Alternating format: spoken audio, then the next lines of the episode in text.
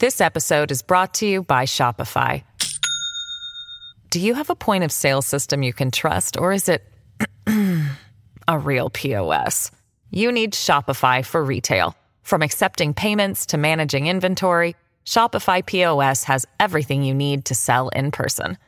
Go to shopify.com/system all lowercase to take your retail business to the next level today. That's shopify.com/system.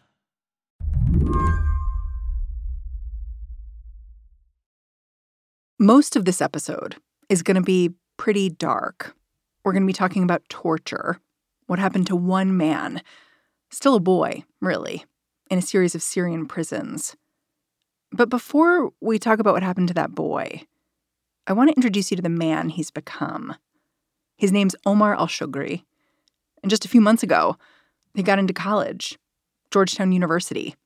He found out while driving around with a friend, got an email.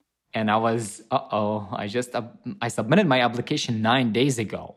So that can't, that can't be a yes. That should be a no. I open it and Omar, we delighted to inform you that you've been admitted to Georgetown, but I never received an admission decision before. So I had to Google things. And at that time, I was saying to my friend Tom, stop the car, stop the car. Omar posted a video of what happened next on Twitter. His friend, Tom, had started filming. And I started jumping, and he, he was afraid, you know, something bad happened. Ah! I made it to Georgetown! Ah! you literally jump on a barrier on the side of the road and it looks like it's on it looks like on the other side is like a crevasse like you could fall off. Yes yes. If i fall on the other side i would have died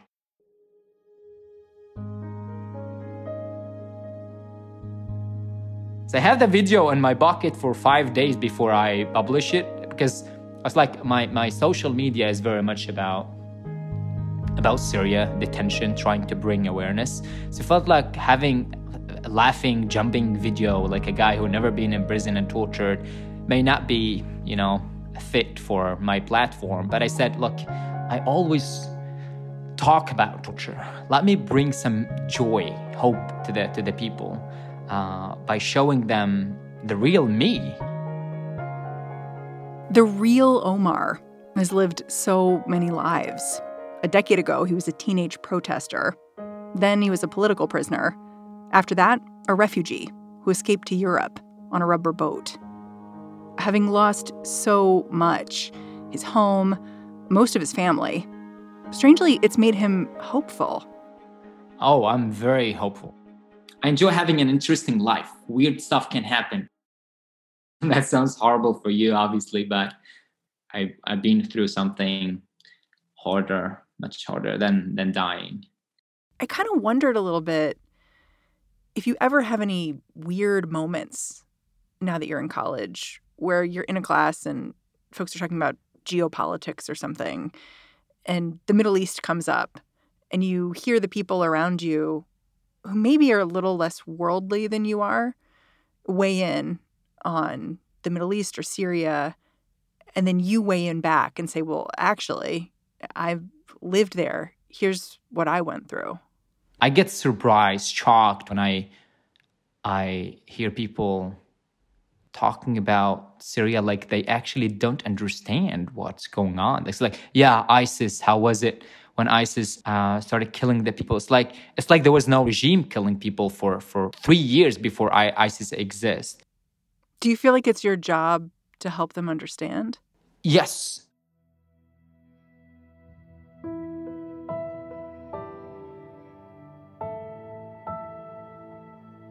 I want them to understand the brutality, so I will tell them brutal stories, but I always end it in a very hopeful way. And I always tell the stories with a smile on my face to give them the strength to hear it. Today on the show, a Syrian survivor on his brutal truth. This spring marks 10 years since the Syrian war began. Omar is not going to let you forget what that really means. I'm Mary Harris. You're listening to What Next? Stick around.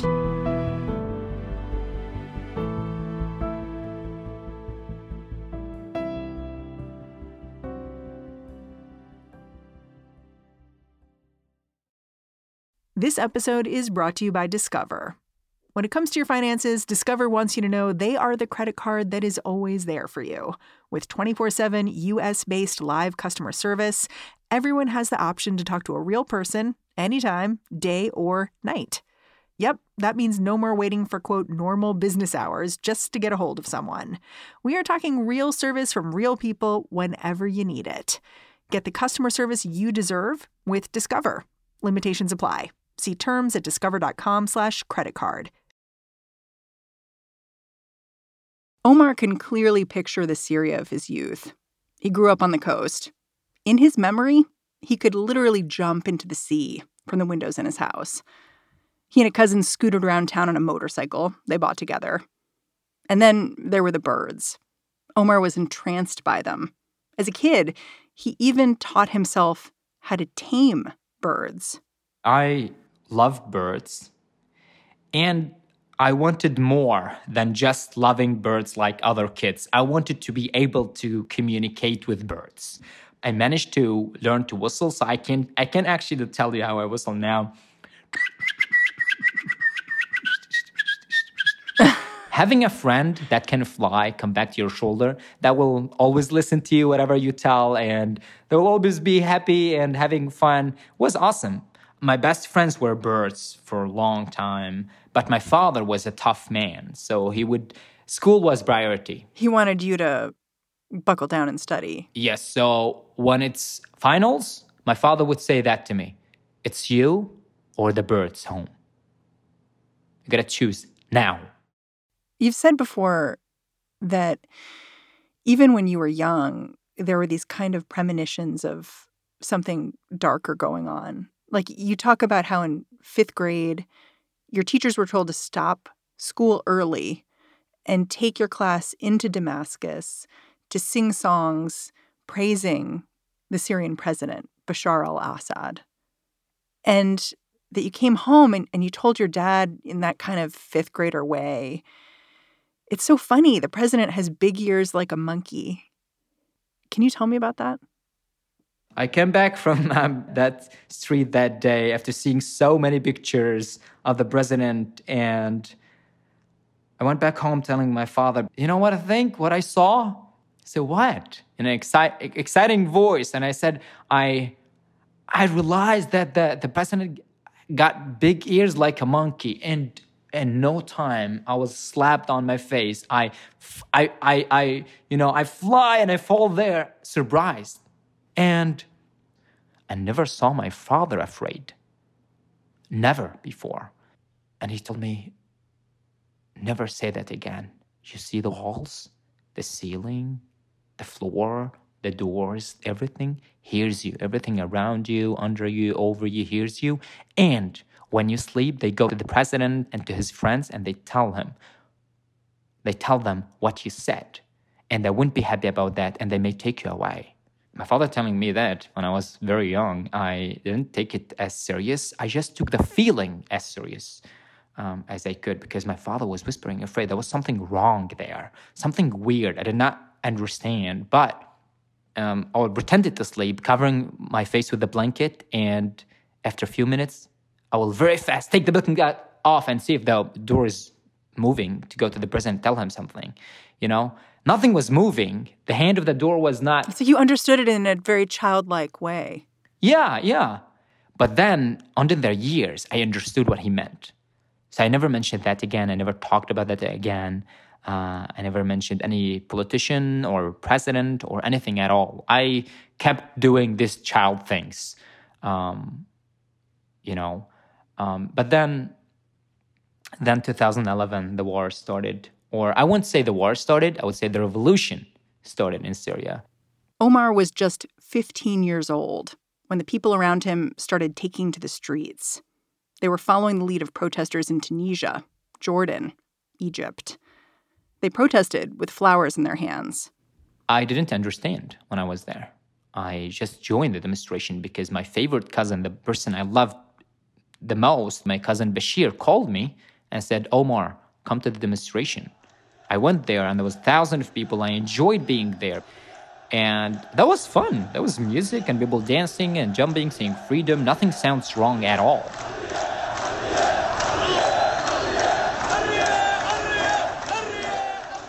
Until the intelligence services and the army attacks and they start killing people and that started to look weird and different than what i expected because again i was a child. And in school they tell you that police protects you. And in books in the stories on tv shows the police protect the people. My father himself was an officer retired in 2009 uh, 10 but he was an officer my entire life. So i never seen the police killing anyone. They're here to protect us. And when they started shooting people, which was people I knew were good people, I started to get very confused and I I froze and my place could not move and they came, attacked, and they arrested me and took me to prison. When they arrested people, they were recording the entire massacre they killed some people. They uh, they were recording that, so they collected all the young people or all the men they they found, and they tied our hands behind our backs and put us on the on the ground and started jumping on our heads.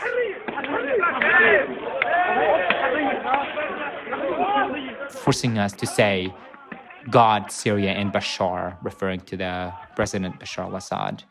And I used to say these words when the teachers take us to the to the streets. I never understood anything. I just said them. But this time i'm forced with guns and with the military shoes on my head to say them. So i knew they were wrong because i was i was forced to say them. Did you know what the protesters were asking for when you began going to protests? Well the word that stuck in my head was freedom and I learned in the books about freedom. That was a very beautiful thing. And I tamed birds, so I would never put a bird in a cage. I will tame them while they are free. So I knew what freedom meant physically. Um, never thought about freedom of speech until I uh, was asked by the guard who was jumping on my head. He asked me, "Do you want freedom?" What did you say? And as a 15 years old, I, I, I said yes. Because who can say no to freedom? And ah, you want freedom. He started jumping on me uh, even more and hit me with the back of his gun. That's freedom. Um, so torture was was what he you know gave me back when I said I want freedom. So I learned that I should say no, I don't want freedom. Huh.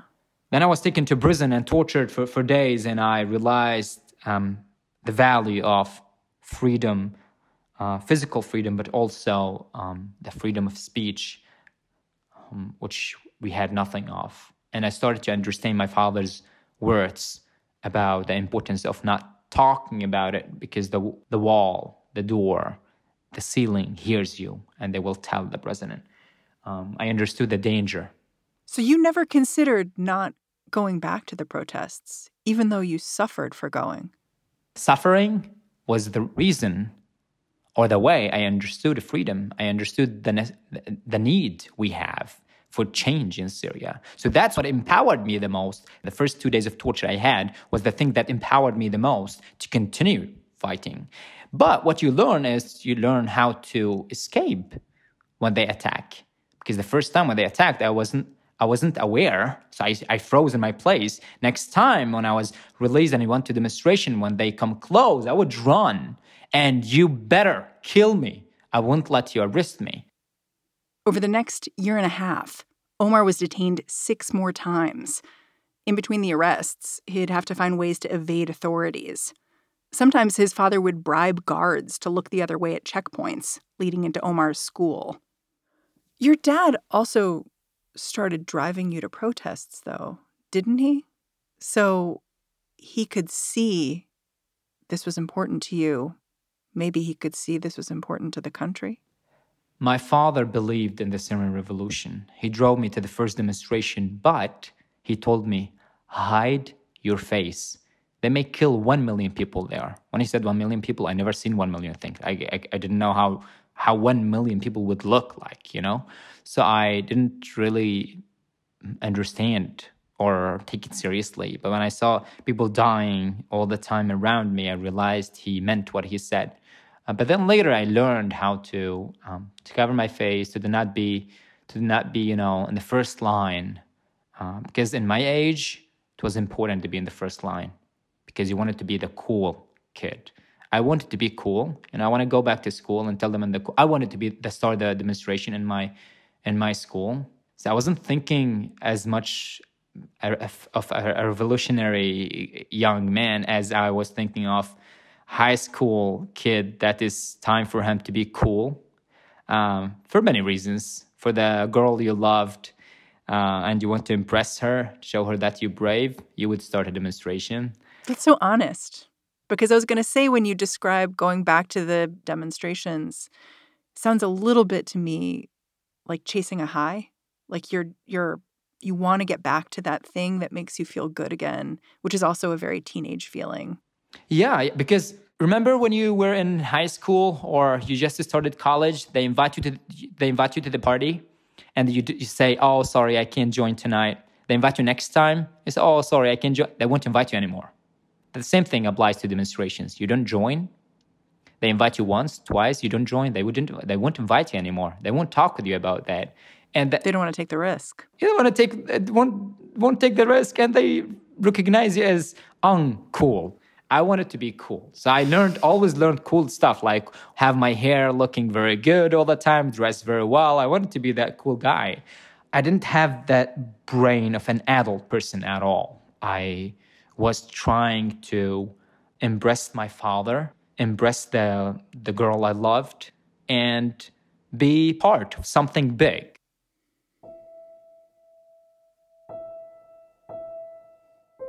You've talked a couple times about a girl you loved. Do you know what happened to her? I know. Um, so I, I spent three years in prison, and during my time in prison in May of 2013, uh, they attacked my my village um, in the hometown, and they killed almost everybody they met. And uh, a bomb came on her house, and um, she died. I'm so sorry. I, I can't change a lot about it. Uh, and when that happened, I was in prison. I had no reaction because I already been living with the death for a long time, seeing people dying of torture and pain after a long time, illnesses, all of that. So I was so used to it.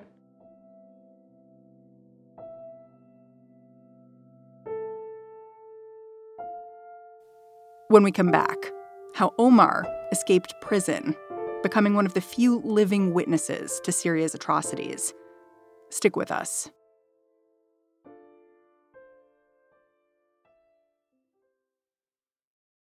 This episode is brought to you by Shopify.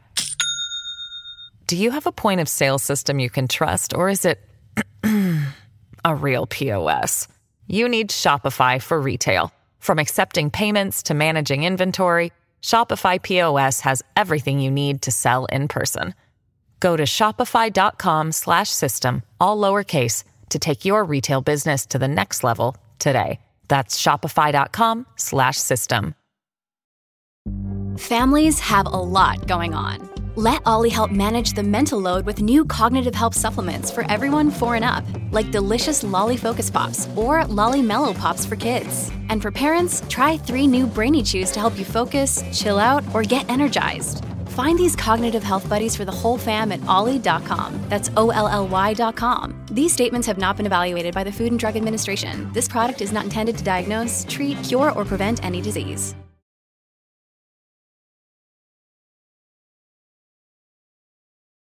Omar was arrested for the final time in November 2012. By then, he was 17. He was detained for nearly three years, spending time at some of the most notorious prisons in Syria, along with two of his cousins. One of those facilities was called Branch 215. It was run by military intelligence, known as the Branch of Death. Another was called Sednaya. Amnesty International calls it the Human Slaughterhouse. Omar describes his final imprisonment with one word unbelievable. I could not even imagine it when I went through the torture and I go back to my cell. I would think about what I went through. I could not believe I went through that. I could not believe that I'm still alive after that kind of torture, after that kind of fear. Um, I, I, I would, I don't care about physical torture. Like I, I don't care about it today. I didn't care about it after a year in prison because my, my body used to pain. My body used to the belts. My body, my body used to electricity shocks, to everything. But my brain, my heart did not easily get used to the joy the guard was having while he was torturing me, while he was aware of me being innocent minor, a kid in prison. When the guard forced me to torture my cousin, who I loved the most, and they forced my cousin to to, to torture me, you know, one day they they gave my cousin the gun and uh, they they said to him, uh, "You got to shoot him, uh, shoot me." And uh, the, at the same time, they gave me a screwdriver and said, You're to open a scar in your cousin's body. Um, and my cousin is crying in front of me. Um, I didn't, I could not cry. I didn't manage to cry. I wasn't crying person. And that made me feel so horrible because that showed me that it looked like I didn't have any empathy, sympathy. I don't know what the word for that, but I I tried to cry, it didn't work. I was standing there, had the screwdriver in my hand, shaking. My my legs were shaking, so I could not stand like a stable person, and my hands were shaking. I could not really carry the screwdriver; it will fall from my arm. And my cousin Bashir, who I loved the most, who loved me the most, who I who I I I, I could live my I didn't care about being in prison as long as he was with me, but he would holding the gun say, "I, I won't I won't shoot," and you better kill me. And they would say to him, It's not like that. If you don't shoot him, we will kill him. He will suffer because of you, he will die. The same thing, if I won't open a scar in his body, they will do it in his body and he will be suffering. I was be looking at him. Maybe it's better if I do it. So I make it as small as I can, as, as, you know, little pain as possible. But we took the decision there to do not do it. So they, they shot me and they, uh, opened a scar in his body. We return, we return back to our cell. You know, with my with with with a bullet in my hip and a scar that you can't believe how big and how scary it looks. The problem wasn't there. The problem was that we don't know what's going to happen tomorrow. Eventually, your cousins were killed in prison. How did you manage to escape? They pulled me out from my room saying, um, I will be taken to execution. They put me in a room for two days, and every single hour, the guards will come. There was a day and night shift. They would come and ask me a question Omar, how do you want me to kill you? be creative. Imagine hearing this question 48 times and you are forced to give creative answers. Creative answers does not include shoot me or slaughter me. That's not creative. They want a new way where they actually can enjoy killing you. I never been as creative because I wanted to die. Because when I was isolated from all prisoners, when I was on my own, when I was lonely, I had nothing to live for. I wanted to die. 48, 48 hours later, they will take me, put me in the street, and the officer was walking slowly behind me. I didn't know there was so many soldiers, but when he said, load, aim, and time just does not go as fast as you wish it to go. And he just, after a long time, said, shoot. And finally, I died.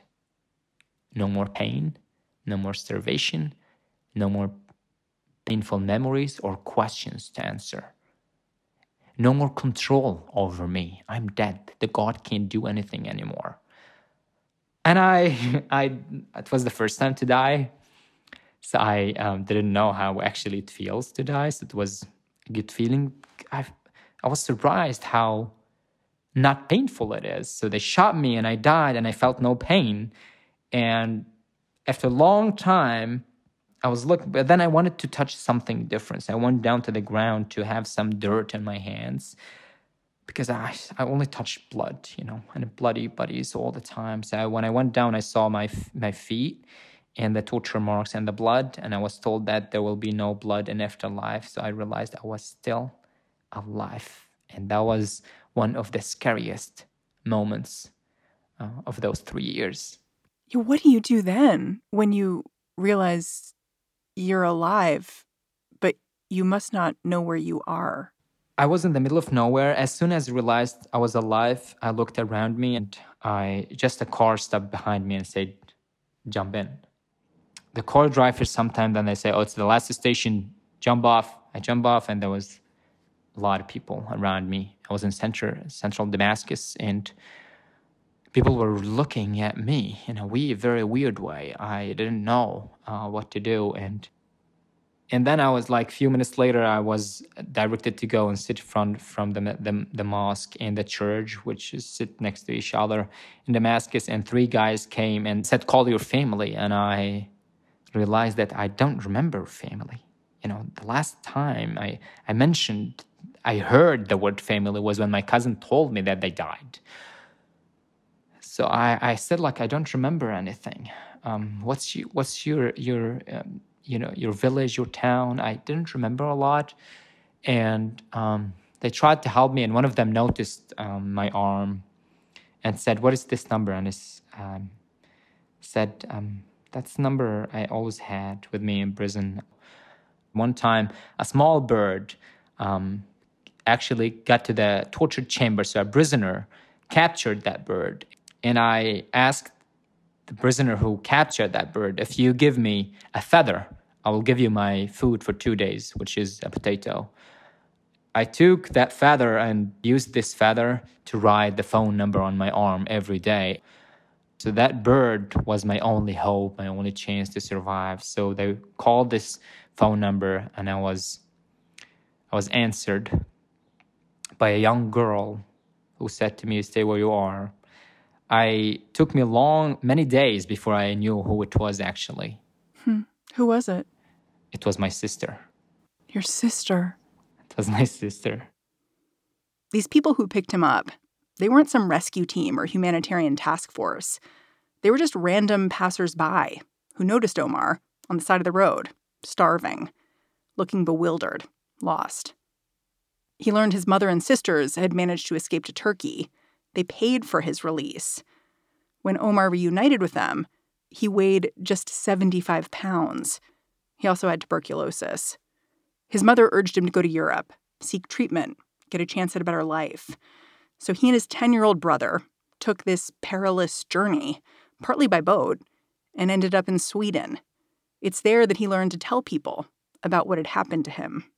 I had no emotions. I had no feelings. I, I, I could not feel anything for people. I could not feel love or hate. I could not feel. I, I had.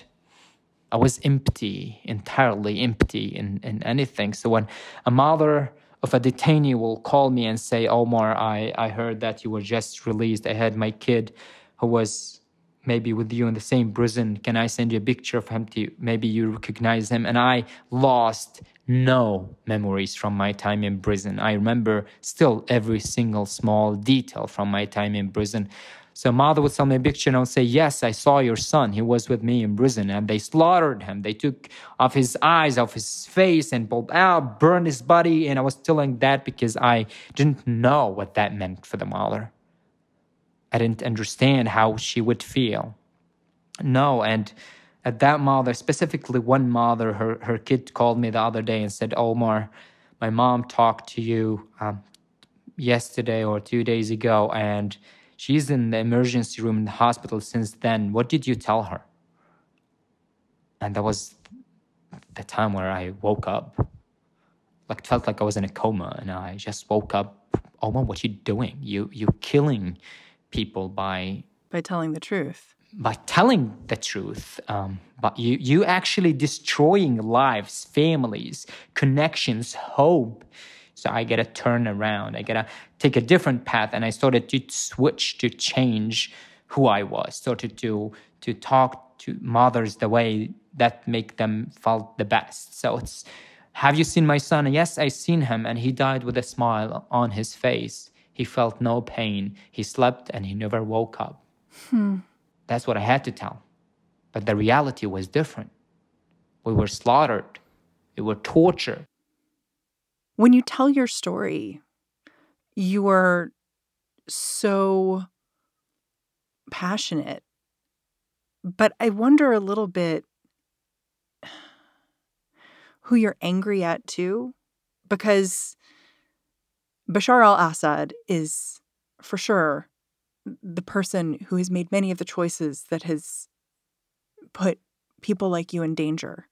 But plenty of folks have also looked to the United States and Europe who refused to intervene militarily and now are looking to, in some cases, intervene less when it comes to refugees. People look at Russia and say, you're aiding Bashar al Assad. It just makes me wonder who you blame for what you've been through, or whether you even think about it in terms of blame. My father used to be very angry most of the time. What I remember the most is that that was never useful or helpful. That never made me stop doing what I was doing, you know. So I blaming uh, blaming it on somebody else won't help solve the problem. So what I do is I I do my part. I do what I believe I can do. I use what is I, I, I count as my talent, let's say public speaking.